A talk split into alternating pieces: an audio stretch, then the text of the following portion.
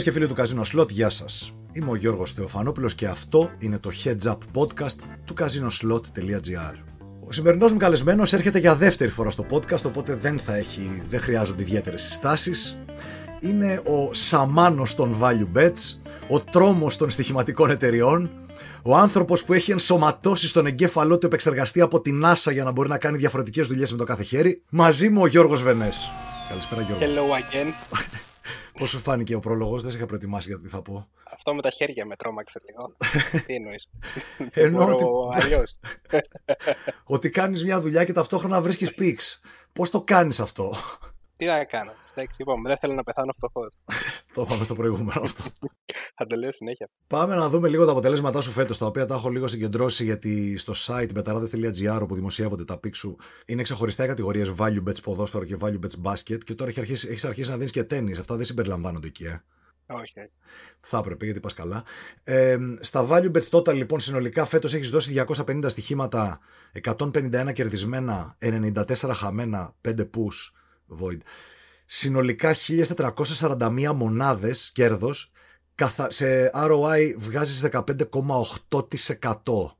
Για το στοίχημα αυτό είναι λίγο παραμύθι μόνο. Αυτό που λες είναι του είκοσι είκοσι δύο νομίζω. Α, μόνο το είκοσι είκοσι δύο, σωστά. Μόνο το είκοσι είκοσι δύο ναι. Υπολογίζει εκεί. Για το είκοσι ένα είναι έχεις... λίγο καλύτερα. Όλη τη σεζόν είναι συν χίλια εννιακόσια εξήντα δύο, δεκαέξι κόμμα τέσσερα. δεκαέξι κόμμα τέσσερα. Μάλιστα, μάλιστα. Νούμερα που γενικά μόνο στα παραμύθια στο στοίχημα δεν βρίσκονται. Βέβαια υπάρχουν και κάποια θέματα, γιατί δεν τόσο είναι οι αγορές που παίζεις, είναι λίγο, δεν έχουν πολύ μεγάλα max bets, και σε κάποιες στοιχηματικές θα θεωρούν και soft market, σε ευαίσθητες αγορές. Στο εν μπι έι τώρα έδωσες πεντακόσια ογδόντα πέντε στοιχήματα, εκεί τελείωσες με εννιά κόμμα έξι τοις εκατό ρόι το είκοσι είκοσι δύο. εννιά κόμμα έξι και δύο χιλιάδες εκατόν πενήντα δύο μονάδες καθαρό κέρδος. Αυτό είναι όλη τη σεζόν, δεν είναι το είκοσι δύο. Α, το εν μπι έι κρατάει όλη τη σεζόν. Μάλιστα. Ναι, ναι. Πώς σου φάνηκε η χρονιά από πλευράς, γιατί ήταν η πρώτη σου χρονιά που έδινες δημόσια στοιχηματικές επιλογές? Σου φάνηκε εύκολη, δύσκολη? Πώς σου φάνηκε αυτή η δουλειά? Εύκολο μου φάνηκε. Αυτά παίζω και εγώ. Αλλά όχι, εντάξει. Ε, κομπλέ ήταν. Σίγουρα θα ήθελα να δίνω και περισσότερα εγώ προσωπικά. Απλά χαλούσαμε κάποια, όπως είναι λογικό. Τι εννοείς? Ε, μέχρι να τα ανεβάω στο site, μέχρι να γράψω την ανάλυση κλπ. κλπ. Είχε πέσει ήδη η απόδοση, οπότε δεν μπορούσα να το δώσω. Mm. Ε, αυτό είναι το κακό. Δυστυχώς θα θέλουν λίγο πιο αμεσότητα. Αλλά εντάξει. Ε, ο κόσμος λοιπόν σε ρωτάει και εσένα και εμένα σε πολλά προσωπικά μηνύματα. Πώς θέλω να μάθω πώς παίζω value bets. Όλοι ρωτάνε κάτι γενικές ερωτήσεις, γιατί δεν έχουν καταλάβει ακριβώς τι είναι τα value bets και θέλουν να μάθουν πώς το κάνεις αυτό που κάνεις. Μίλησέ μας για τη μεθοδολογία σου, ό,τι μπορείς να πεις, ό,τι μπορείς να αποκαλύψεις. Καλά, ναι, εντάξει, το περίπου. Αρχικά εννοείται ότι έχω στατιστικά για τα πάντα, και αν δεν έχω τα βρίσκω. Mm-hmm. Βλέπω τα ματσαρίσματα προφανώς, ποια ομάδα παίζει με ποια, ποιος λείπει, ποιος είναι μέσα. Mm-hmm. Ο καθένας βγάζει ένα, ο κάθε παίκτης βγάζει ένα συγκεκριμένο μεσόωρο μες στην ομάδα, και αυτό το γίνεται σε μια φάση σύνολο. Και μετά ψάχνω στις εταιρείες να βρω το καλύτερο δυνατό, καλύτερη δυνατή απόδοση. Εσύ δηλαδή κοιτάς τα lines, ας πούμε, σε πόντους ομάδων που παίζεις τελευταία, ομαδικά στατιστικά, κοιτάς όλες τις αποδόσεις της εταιρείας για να βρεις τη λάθος? Ναι. Όλες. Ναι, ναι. Όλες. Και βλέπεις μία-μία, όχι αυτό είναι σωστό το line, όχι αυτό είναι λίγο λάθος, κάπως έτσι. Ακριβώς, ναι. Έχεις βγάλει από πριν τα δικά σου lines, δηλαδή θεωρείς ότι τα rebound ομάδας εδώ έπρεπε να είναι τόσο το line και το ξέρεις από πριν, κοιτάξεις καν την εταιρεία? Έχω βγάλει την απόδοση ακριβώς πώς την υπολογίζω. Μπορεί να είναι ένα κόμμα εξήντα ένα, ένα κόμμα εξήντα τρία ακριβώς. Μάλιστα. Με την κανιότα την υπολογίζεις. Ναι, ναι. Και πάμε μετά με την τρέλα μου, αν είμαι σωστά. Και έχεις τόσο μεγάλη αυτοπεποίθηση στη μεθοδολογία σου που λες ότι όταν, άμα εγώ πω, άμα, εγώ βάζω τον εαυτό μου σε σένα, άμα εσύ πεις, ας πούμε, ότι τα rebound εδώ τα ομαδικά έπρεπε να είναι τριάντα οκτώ κόμμα πέντε και μου τα δίνει σαράντα δύο κόμμα πέντε, είσαι σίγουρος ή θα πεις, όπα, κάτσε, μην κάνω εγώ λάθος? Κοίτα, φέτος επειδή πήγα αρκετά καλά, μετά από ένα σημείο ήμουν εκατό τοις εκατό σίγουρος. Να σου το πω. Ακόμα και να χανόταν πανηγυρικά. Ναι. Λέω εντάξει, καλά, ήμουν σίγουρος, καλά το παίξα. Ε, όχι, χωρίς πλακά. Ε, θεωρώ ότι επειδή είναι και αυτό που βρίσκεις είναι πιο soft αγορές και δεν mm. ασχολούνται τόσο πολύ, βγάζουν λίγο πιο καφενιακά, θεωρώ, τα όρια εκεί πέρα. Mm-hmm. Γι' αυτό. Γι' αυτό νιώθω πιο σίγουρος. Μάλιστα. Αν έπαιζα άστοχη ή διπλό, δεν θα ήμουν ποτέ σίγουρος. Είπες λοιπόν ότι έχεις τα δικά σου στατιστικά. Έχεις δικά σου, δηλαδή κρατάς εσύ αρχεία με στατιστικά από τον κάθε αγώνα, ή υπάρχουν sites που τα έχουν συγκεντρωτικά και εσύ ψαρεύεις από εκεί κάθε φορά αυτά που θες? Έχουν και στα sites, αλλά συνήθως δεν ανανεώνουν. Οπότε εγώ τα γράφω σε κάθε αγώνα. Ειδικά σε ομάδες που με απασχολούν, που κάνουν πολλά offside, που δεν δέχονται πολλά offside. Αντίστοιχα, συνήθως παρακολουθώ τις δικές ομάδες μες στη χρονιά και τις έχω ως αγαπημένες, ας πούμε. Οπότε πλέον έχεις φτάσει σε πολύ επιστημονικό επίπεδο. Νομίζω από ό,τι έχω καταλάβει και εγώ από αυτά που κάνεις, γιατί τα συζητάμε και αρκετά μεταξύ μας, κάνεις αυτό που θα έπρεπε να κάνουν οι στοιχηματικές εταιρείες. Ναι. Που δεν ασχολούνται να το κάνουν, δεν έχουν τους ανθρώπους για να τα κάνουν.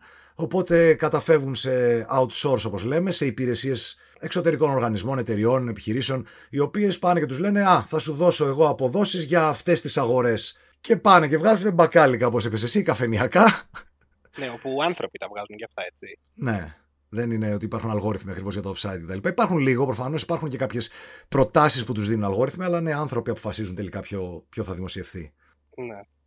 Βλέπεις τις εταιρείες να έχουν προσαρμογή, ας πούμε, ανοίγουν μια, μια απόδοση για κάποιο line νωρίς και, μετά, και με μικρό max bet και μετά το ανεβάζουν όταν σιγουρευτούν για την απόδοση και το line. Ναι, ναι. Ισχύει. Στο N B A, ας πούμε, σε όλα τα play-off, mm-hmm. μέχρι να έρθει η μέρα του αγώνα, mm-hmm. τα ανοίγανε από νωρίς για να είναι πρώτοι που τα ανοίγουν, αλλά με πολύ μικρά μάτς. Περιμένοντας να δουν και τους άλλους πώς θα τα ανοίξουν, να δουν αν είναι σωστοί ή όχι. Και άλλες έχουν προσαρμόσει κάποιες αγορές, δηλαδή τα τρίποντα που παίζαμε όλη τη χρονιά, mm. αντί για over δεκαπέντε κόμμα πέντε, το έχει σε κλίμακες δεκατέσσερα με δεκαεπτά, δεκαεπτά με είκοσι και πάει λέγοντας. Ναι. Το μαζεύονται οποίο, σιγά σιγά. Το οποίο έχει μεγαλύτερη γκανιότα γιατί είναι multi αγορά, ναι. Και δεν βρίσκονται έτσι οι values αυτά τα, τα περιθώρια γενικά. Να, πω, να προσθέσω εγώ στο value που ρωτάνε πολύ και να το απαντήσω για μία ακόμα φορά, πολλωστή φορά. Όταν λέμε value bets εννοούμε ο ορισμός του είναι αυτό που λέει ο Γιώργος, ότι είναι λάθος το line, είναι λάθος η απόδοση σύμφωνα με τα δικά μας στατιστικά. Άρα η απόδοση στο over ή στο under βγαίνει λάθος. Θεωρώ ότι θα έπρεπε να είναι πολύ πιο κάτω. Όταν βλέπω αποδόσεις λοιπόν που σύμφωνα με τη δικιά μου γνώμη, με τα δικά μου στατιστικά, είναι πιο πάνω η απόδοση από εκεί που θα έπρεπε να είναι, αυτό είναι το value bet. Το αν εγώ έχω δίκιο ή η εταιρεία θα φανεί μετά από πάρα πολλά στοιχήματα, όπως για παράδειγμα εδώ ο Βενές, ο Γιώργος μας λέει ότι η αυτοπεποίθηση έρχεται με τα αποτελέσματα και πολύ σωστά. Και στην κάθε αγορά εννοείται ναι. ότι το κάθε line διαφορά έχει διαφορετικό, διαφορετική, έχει άλλη διαφορά. Δηλαδή στα offside μπορεί να έχει είκοσι τοις εκατό το κάθε line, στα foul πέντε τοις εκατό, αυτά... Με την πορεία έχω ξεκινήσει και τα υπολογίζω που βλέπω. Για επεκτάσου λίγο σε αυτό το θέμα, τι εννοείς ακριβώς. Άμα δίνει, ας πούμε, την ηλικιακάρα, θα πω εγώ τώρα. ε, την δίνει η εταιρεία στο ενάμισι offside με ένα ογδόντα. Ναι. Και εγώ θεωρώ ότι θα πρέπει να είναι στο δυόμισι ναι. με ένα ογδόντα. Δεν θα είναι το, το ενάμισι κανονικά ένα εξήντα. Αν είναι ένα σαράντα, ένα τριάντα πέντε. Σε αυτή, στα offside, ας πούμε, είναι η πιο μεγάλη διαφορά του κάθε line. Κατάλαβα. Ενώ στα rebound, ας πούμε, με τριάντα οκτώ κόμμα πέντε, το κάθε line πέφτει πολύ λιγότερο η απόδοση. Ναι, μπορεί να είναι τρία κόμμα πέντε με έξι κόμμα πέντε τοις εκατό εκεί η διαφορά. Μάλιστα. Οπότε, όχι μόνο ξέρεις και ποιο είναι το σωστό line και ποια είναι η σωστή απόδοση, αλλά και πώς αλλάζει η απόδοση με το κάθε line. Δηλαδή, όταν σου δίνει τριάντα οκτώ κόμμα πέντε, ξέρεις πόσο θα πρέπει να είναι το τριάντα εννιά κόμμα πέντε. Ναι, ναι.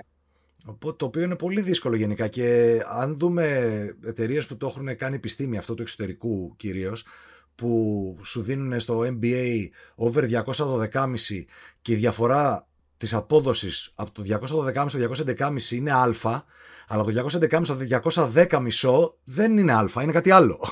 Ναι, ναι, ναι. Δεν είναι το η ίδια πτώση, δηλαδή η ίδια αλλαγή στην απόδοση ποσοστιαία με την αλλαγή του κάθε line προς τα κάτω ή προς τα πάνω. Ακριβώς, έτσι είναι. Έτσι είναι και σε αυτά. Έτσι είναι και σε αυτά. Και πάει λίγο αναλογικά προφανώς, γιατί όταν μιλάμε για ενάμισι με δυόμισι offside, δεν μπορεί να έχουμε σχέση, ενάμισι με δυόμισι μονάδες σε οτιδήποτε, δεν μπορεί να έχει σχέση η αλλαγή του line με το τριάντα επτά με τριάντα οκτώ κόμμα πέντε ή με το ογδόντα ένα με ογδόντα δύο κόμμα πέντε. Ωραία.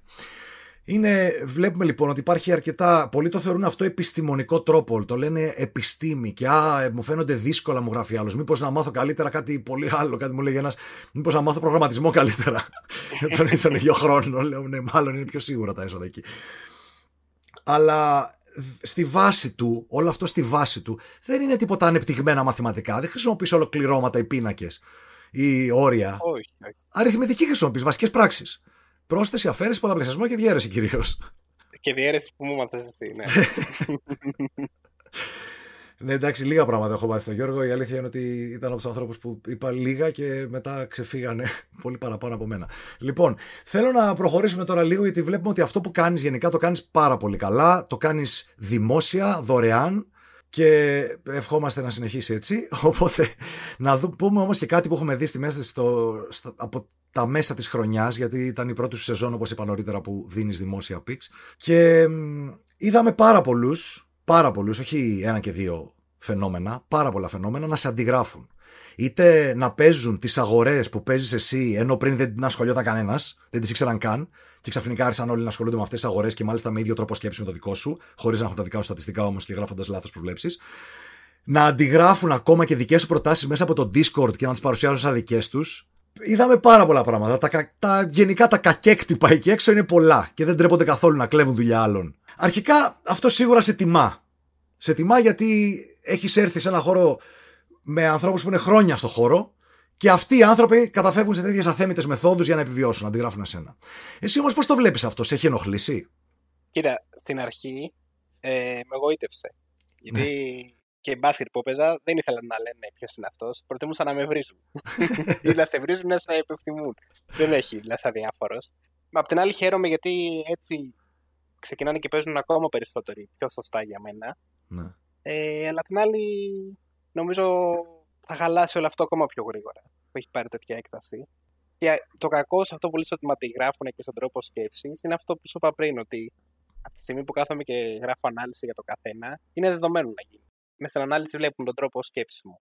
Εντάξει, τώρα που αντιγράφουν, τι να πω, okay, δεν με πειράζει. Δεν με πειράζει πολύ. Γιατί όντως παίζουν ακόμα περισσότεροι πιο σωστά. Αυτό, έτσι, έτσι το βλέπω στο τέλος της βραδιάς. Καλό είναι αυτό. Πάντως τα δικά σου νούμερα ούτε καν να τα πλησιάσουν. Προσπαθούν, πειράζουν, κάνουν διάφορα εκεί. Εντάξει, άμα τα πειράξουν, τα φτάνουν. Θα φτάσουμε και εκεί, θα φτάσουμε και εκεί. Τώρα δεν έχω πολλές ακόμα ερωτήσεις για το στοίχημα, πέραν του ότι αυτή την ερώτηση που σου έκανα και, για, και στο προηγούμενο και στην προηγούμενη επίσκεψή σου στο παρόν podcast, που ήσουν από τους πρώτους καλεσμένους, που είναι ουσιαστικά σε όλους αυτούς τους παίκτες που σε ρωτάνε και δεν πολύ απαντάμε, γιατί εγώ με πιάνει και απαντάω και γράφω κάτι κατεβατά, αλλά εσύ έχεις κουραστεί λίγο και πραγματικά είναι κουραστικό για σένα να σε πιάνουν συνέχεια να σε ρωτάνε αυτό το πράγμα. Πώς να παίξω value bets, πώς να παίξω αυτό. Τι να... Και δε... η ερώτησή τους είναι τόσο γενική και δείχνει από πίσω τέτοια άγνοια που δεν μπορείς να, να πεις κάτι ειδικό. Πρώτα απ' όλα λοιπόν, ποιες είναι οι πρώτες, οι βασικές συμβουλές που δίνεις σε κάποιον που ρωτάει αυτά τα πράγματα? Αρχικά αυτοί που ρωτάνε είναι δεδομένο ότι δεν παίζουν καν με bankroll. Και περιμένουν, ας πούμε, μία-δύο μέρες να παίξουν έτσι λίγο πιο καλά mm. και να ανοιχτούν. Οπότε από εκεί και μόνο ξεκινάει λάθος. Για μένα πρέπει αυτό που λες και εσύ συνέχεια, να αφιερώσεις μια κάβα από την αρχή της χρονιάς, λεφτά που δεν σου λείπουν και να παίζεις με ποσοστά. Ποσοστό του κεφαλαίου, ποσοστό της κάβας σου, ναι. Ναι, αυτό η αρχή. Μετά από εκεί και πέρα, εντάξει, εγώ δεν ξεκίνησα να δίνω και να παίζω ποδόσφαιρα και τέννις από το πουθενά. Πρώτα έδινα μπάσκετ που μου είναι πολύ πιο εύκολο και έπαιζα μπάσκετ. Μπορούσα να καταλάβω τι γίνεται.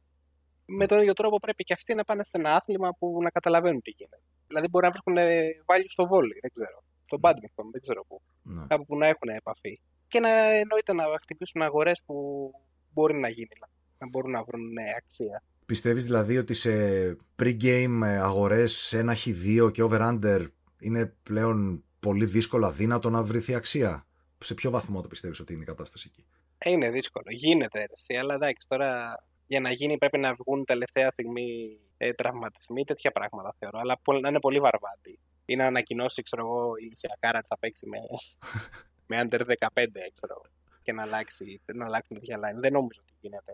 Ναι. Σε μεγάλο βαθμό. Ο περισσότερος κόσμος όμως εκεί προσπαθεί να παίξει. Ένα χ δύο, over-under, δεν θα κάτσει να ψάξει τις τριακόσιες πενήντα αγορές που έχουν από πίσω για να βρει στατιστικά.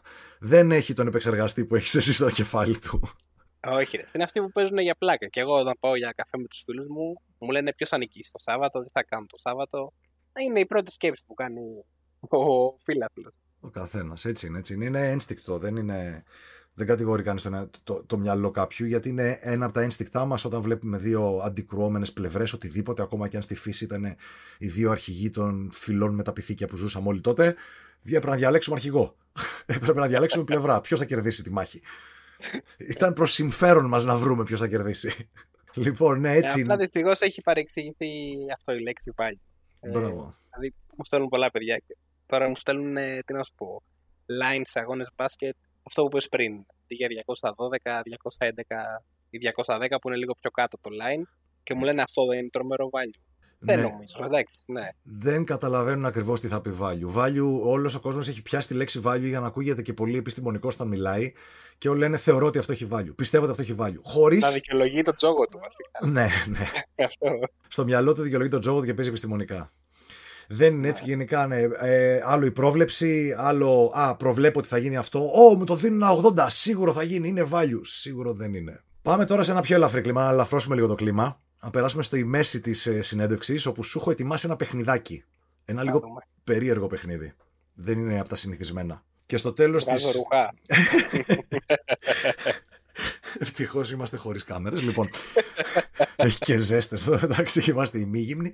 Λοιπόν, ε, να πούμε για αυτό το παιχνίδι και στο τέλος να, να κάνω και μια, ένα heads up για το τι θα έρθει. Ε, στο τέλος θα μιλήσουμε και λίγο για μπάσκετ και για τα τεκτενόμενα στο N B A. Και το τι γίνεται, τι έγινε φέτος τη χρονιά. Λοιπόν, θα σου πω τώρα πώς είναι το παιχνίδι.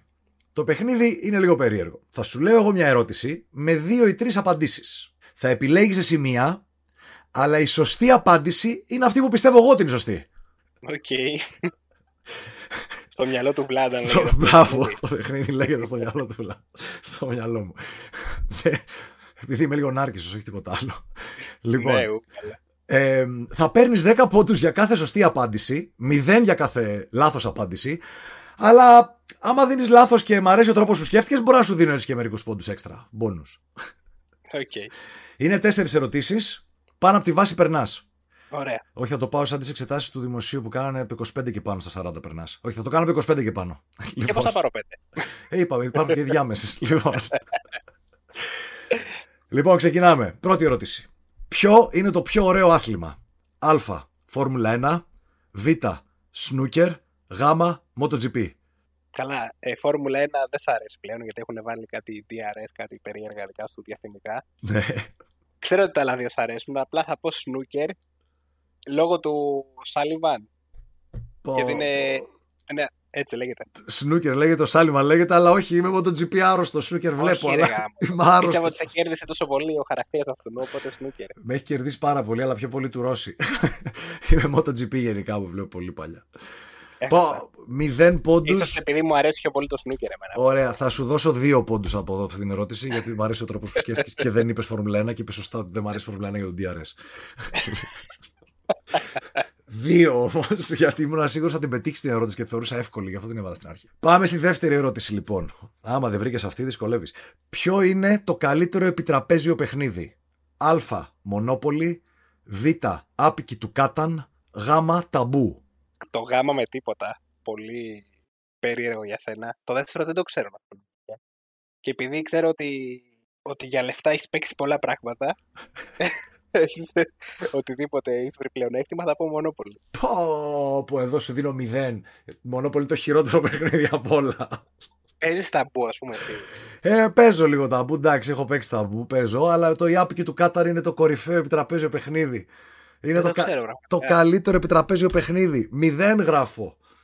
Δεν ξέρεις το Settlers of Catan. Κατάν το λένε κάποιοι. Κάποιοι το λένε Κατάν. Έχει και προεκτάσεις μένα, αλλά το βασικό θα πας να πάρεις. Είναι το καλύτερο επιτραπέζιο παιχνίδι, πάρα πολύ ισορροπημένο. δύο τέσσερα παίχτες, το δύο δεν είναι τόσο καλό. Έχει παζάρια, τελειώνει άμα είναι έμπειροι παίχτες μία ώρα, μία, μία μισή ώρα το πολύ, μία ώρα και μετά το κρατάει. Είναι φοβερό παιχνίδι. Έχει παζάρια γι' αυτό. Έχει και παζάρια και έχει και ανατροπές. Δηλαδή κάποιος που είναι πίσω μπορεί να κερδίσει, δεν φαίνεται. Είναι, είναι καλό παιχνίδι το άπικι του Κάταν. Πω, μηδέν, πήσε πολύ δύσκολα. Μπορεί να σου δώσω πάνω από δέκα, μπας για να σου δώσω ελπίδα να κερδίσεις. Ποια από τις παρακάτω σειρές είναι η καλύτερη? Α. Breaking Bad. Okay.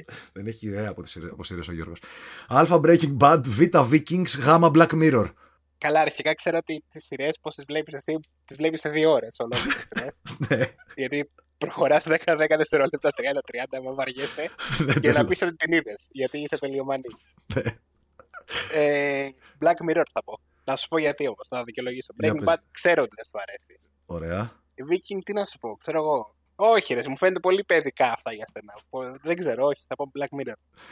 Black Mirror είναι σίγουρα, τη θεωρώ την καλύτερη σειρά που έχει βγει ποτέ, ever, και ένα από τα καλύτερα πράγματα που έχουν βγει ever σε οθόνη γενικά. Το Black Mirror το θεωρώ κορυφαία σειρά. Θα πάρεις δεκατρείς πόντους από αυτήν. Για να φτάσεις. Θα, θα στο τέλος. Για να φτάσεις στους δεκαπέντε, πας και πιάσεις τη βάση. Λοιπόν. Και η τελευταία ερώτηση έχει μόνο δύο απαντήσεις. Πλέον είσαι έτοιμος να πιάσεις τη βάση. Είσαι πολύ κοντά στο να περάσεις. Για να δούμε. Έχεις πενήντα τοις εκατό. Η τελευταία και κρίσιμη ερώτηση. Τι είναι χειρότερο για site με στοιχηματικές προτάσεις? Α. Να συνυπολογίζεις το ποντάρισμα στα κέρδη σου στον πίνακα με τα στοιχήματά σου. Δηλαδή ποντάρεις εκατό, σε απόδοση ένα ογδόντα, κερδίζεις το στοίχημα, γράφεις κέρδος εκατόν ογδόντα αντί για ογδόντα καθαρό. Ή Β. Να πειράζεις τις παλαιότερες προβλέψεις σου που ξέρεις έχουν ξεχαστεί λίγο, ώστε να βγαίνουν θετικά νούμερα στον πίνακα. Καλά, και τα δύο είναι τραγικά. Ναι. Αλλά θα πω το πρώτο προφανώς. Γιατί στο δεύτερο το κάνεις κρυφά, το παίζεις λίγο πονηρά. Το πρώτο θεωρείς όλους τους άλλους χαζούς, ότι δεν το βλέπουν, δεν το καταλαβαίνουν. Ναι. Το Α. Συμφωνώ, πήρες δέκα πόντους όλε, κέρδισε ο Γιώργος είκοσι πέντε, ήσαν πέρα στη βάση. Θα ανέβηκε και ο ηλικιακός Α1 ήταν αυτό. Λοιπόν, τελειώσαμε και με το κουιζάκι μας, πέρασε στη βάση, ωραία, αυτός σημαίνει θα ξανάρθει σε τρίτο podcast, κέρδισες μια τρίτη πρόσκληση. Δεν σου είχα πει το δώρο. Λοιπόν, πάμε λίγο να συζητήσουμε για το κλείσιμο, λίγο για τον μπασκετάκι, γιατί είμαστε και οι δύο πορωμένοι με αυτά, μας αρέσει πάρα πολύ το N B A, το είδαμε... Ε, με εκκλησιαστική ευλάβεια τα φετινά playoffs και οι δύο. Πώς σου φάνηκε η χρονιά, πώς την είδες, απολαύσαμε θέα μας τα playoffs? Ωραία ήταν, ναι, για μένα ήταν από τα καλύτερα playoffs που έχω δει. Ναι. Η αλήθεια είναι. Αλλά είμαι και μικρός εγώ γι' αυτό. Ναι, αλήθεια είναι αυτό. Αλλά και εγώ δεν έχω δει πάρα πολύ. Ήταν καλά. Ήταν καλά, είδαμε και... Έχει αλλάξει αρκετά τον μπάσκετ σχέση και ακόμα και με τα προηγούμενα πέντε έξι χρόνια, έτσι. Πάρα πολύ, όντως. Δε... Ε, κοίτα, mm. εμένα αυτοί που μου άρεσαν πολύ. Mm-hmm. Φαν του Watch όμως, όχι τώρα για σοβαρά, ήταν η Memphis. Παίζανε σαν να παίζουν κανονική διάρκεια, δεν τους ένοιαζε. Φοβερή. Και αυτό που έδειξαν έλλειψη, έλλειψη φόβου, έτσι, έλλειψη, έλλειψη σεβασμού.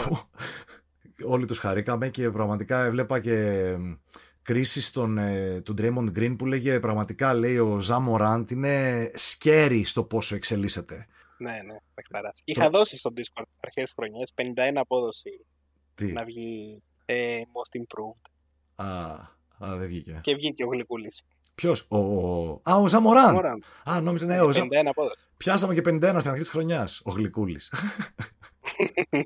Ο παιχταράς. Άξι Warriors λοιπόν για τον τίτλο. Ε, ναι, ρε, εντάξει. Άξι. Ήθελα Celtics γιατί είχαν καλή πορεία φέτος. Ναι, ήμασταν, ήμασταν όλοι και με λίγο με, και, και εγώ που εντάξει είμαι πιο πολύ Celtics στο πρωτάθλημα, αλλά και το, είναι η αδύναμη ήταν λίγο ναι, ναι, σε αυτή την αναμέτρηση. Οι άπειροι, αυτοί που δεν έχουν φτάσει εκεί πολλά χρόνια, η, αυτή η ομάδα. Κάνανε είναι... η υπέρβαση φέτος με πολύ μικρό rotation κιόλας.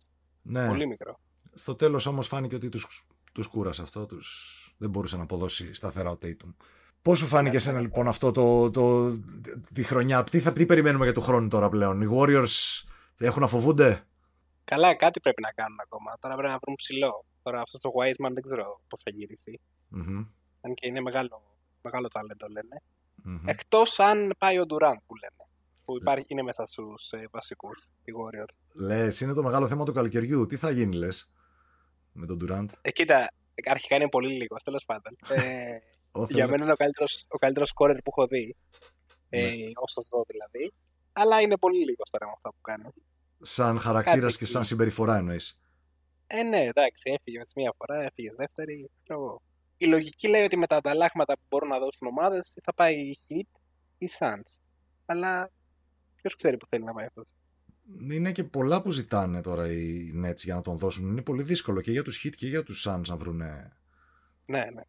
Να βρουν πακέτο και μελετούσα, έβλεπα και κάτι πακέτα που μπορεί να βγάζουν λογική και πρέπει να εμπλακεί και τρίτη ομάδα μέσα και με καλό παίχτη κιόλας, όχι απλά. Ναι, αναγκαστικά.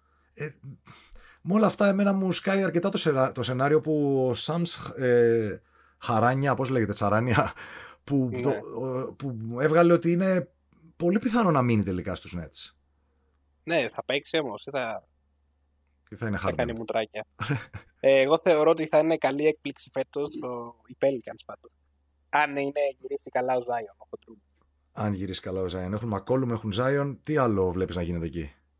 Εκεί Μα... χρειάζονται σίγουρα για μένα έναν playmaker. Ε, αν είχαν έναν Paul. Oh. Ή, oh. Καλά Paul, πολύ λέω. Έναν Rubio βασικά. Έναν Rubio. Τόσο χαμηλά. Ένα συμπαθητικό... ναι, ένα συμπαθητικό σουτάκι, αλλά να έχει το playmaker. Να μην αναγκάζεται. Να ναι. το κάνει ο McCollum αυτό, να κάνει επτά λάθη. Ναι. Κάθε αγώνα. Μάλιστα. Οπότε τους βλέπεις. Βλέπεις από ένα από τις εκπλήξεις που βλέπεις. Για τώρα να πεις έκπληξη. Μπορούν του... να πούν playoff, ναι. Να πεις, να πεις έκπληξη τους Memphis, δεν είναι έκπληξη πλέον. Όχι. Να πεις τους Pelicans, ναι. Ε, τώρα να ασχοληθούμε και με τον Irving ή δεν αξίζει καν? Ε, πού θα πάει, θέλει να πάει την αγκαλιά του Λεμπρόν πάλι. Θέλει, λες, ε. Ακούγεται ε, πολύ, ναι. Ακούγεται. Του έφυγε, τον έβριζε, θέλει να ξαναγυρίσει. Ξέρω εγώ τι κάνει αυτός. Πού να βρουν πακέτο. Αν παίξει και φέτος, μπορεί να βρει τίποτα άλλο να τον ενοχλεί. Να ενοχλούν τα κόκκινα φώτα στους πίνακες. Το Westbrook Irving είναι λίγο ακραίο και δεν νομίζω οι Nets να δεχτούν κάτι τέτοιο. Ναι, όχι με τίποτα. Αν και ένα νέο σε Westbrook τώρα, ξέρω εγώ. Περίεργα πράγματα συμβαίνουν εκεί. Θα φανεί, θα φανεί. Ο τελικός προορισμός του Durant είναι εντελώς στον αέρα.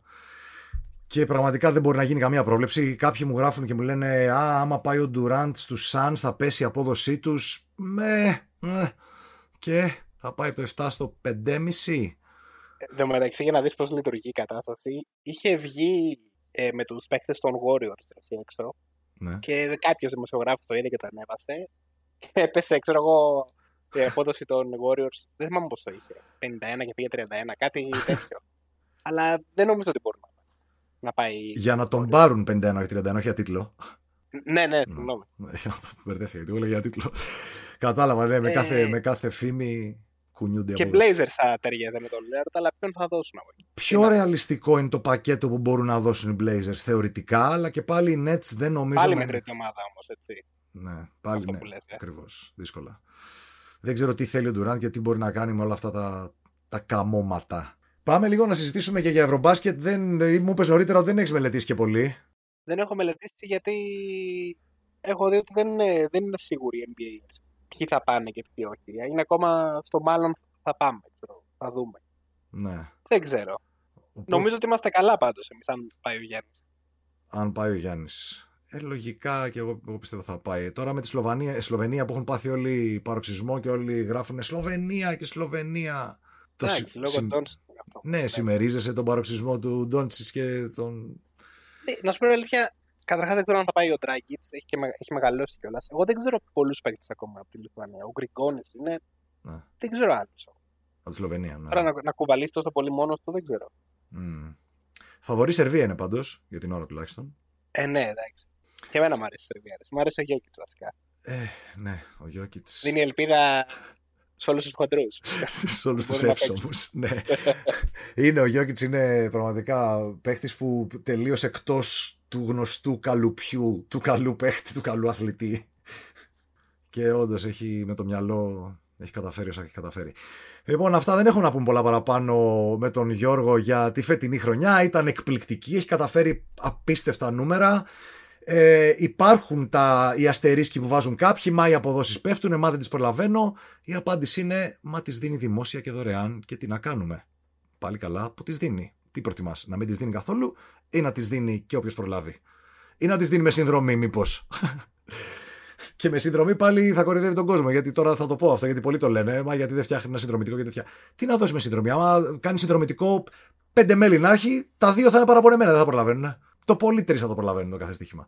Στε, άμα δίνει και παίζει. Συνδρομητικό σημαίνει θα βαράνε και πολύ περισσότερα ποσά. Οπότε ναι, θα γκρεμίζουν αμέσως. Που πληρώνουν συνδρομές, δεν θα βαράνε και παραπάνω. Άρα τι νόημα έχει? Οπότε έχουμε καταλήξει ότι το καλύτερο που έχουμε να κάνουμε με αυτόν τον θησαυρό που έχουμε εδώ στα χέρια μας, με τον Γιώργο Βενέ τον ίδιο, μέχρι να αποφασίσει δεν ξέρω τι θέλει να κάνει στη ζωή του κάτι άλλο, τουλάχιστον να τα δίνουμε δημόσια γιατί είναι η μόνη ε, τίμια επιλογή με, τα, με τις επιλογές σου. Έτσι δεν είναι, Γιώργο? Έτσι, ναι. Τι να κάνουμε, εντάξει. Τι να κάνουμε, μακάρι να μπορούσαμε να κάνουμε παραπάνω. Αυτά λοιπόν από εμάς και το Heads Up Podcast του casino slot dot g r. Να σας θυμίσω ότι αν θέλετε μπορείτε να μας βοηθήσετε πολύ βαθμολογώντας το παρόν podcast στο Spotify, στην κεντρική σελίδα του podcast μας, το casino slot dot g r στο Heads Up, όχι στη σελίδα του κάθε επεισόδιο ξεχωριστά. Στην κεντρική σελίδα του podcast έχει κάποια βαθμολογία, κάποια κλίμακα με αστέρια. Μπορείτε να μας βάλετε, να μας βαθμολογήσετε με τα αστέρια που πιστεύετε ότι μας αξίζουν. πέντε πέντε. Και εμείς ε, μας βοηθάτε πολύ για να συνεχίσουμε να κάνουμε το περιεχόμενο που κάνουμε. Ευχαριστώ πάρα πολύ, Γιώργο, που ήσουν μαζί μας για δεύτερη φορά για να κάνουμε μια ανασκόπηση της εκπληκτικής χρονιάς σου. Και εγώ ευχαριστώ. Στις δέκα στη μία θα κάνω δώρο. Στις δέκα, στα δέκα podcasts. Ναι, ναι. Ωραία, ωραία. Έχουμε ακόμα δρόμο. Ευχαριστούμε πάρα πολύ τον Γιώργο, τον Σαμάνο, τον Value Bets τον έχω βαφτίσει. Ευχαριστούμε και εσάς για την προσοχή σας σε αυτό το διάστημα. Θα τα πούμε σύντομα από τα επόμενα podcast και μέσα από τα streams που κάνουμε. Φίλες και φίλοι του Casino Slot, να είστε καλά. Γεια σας.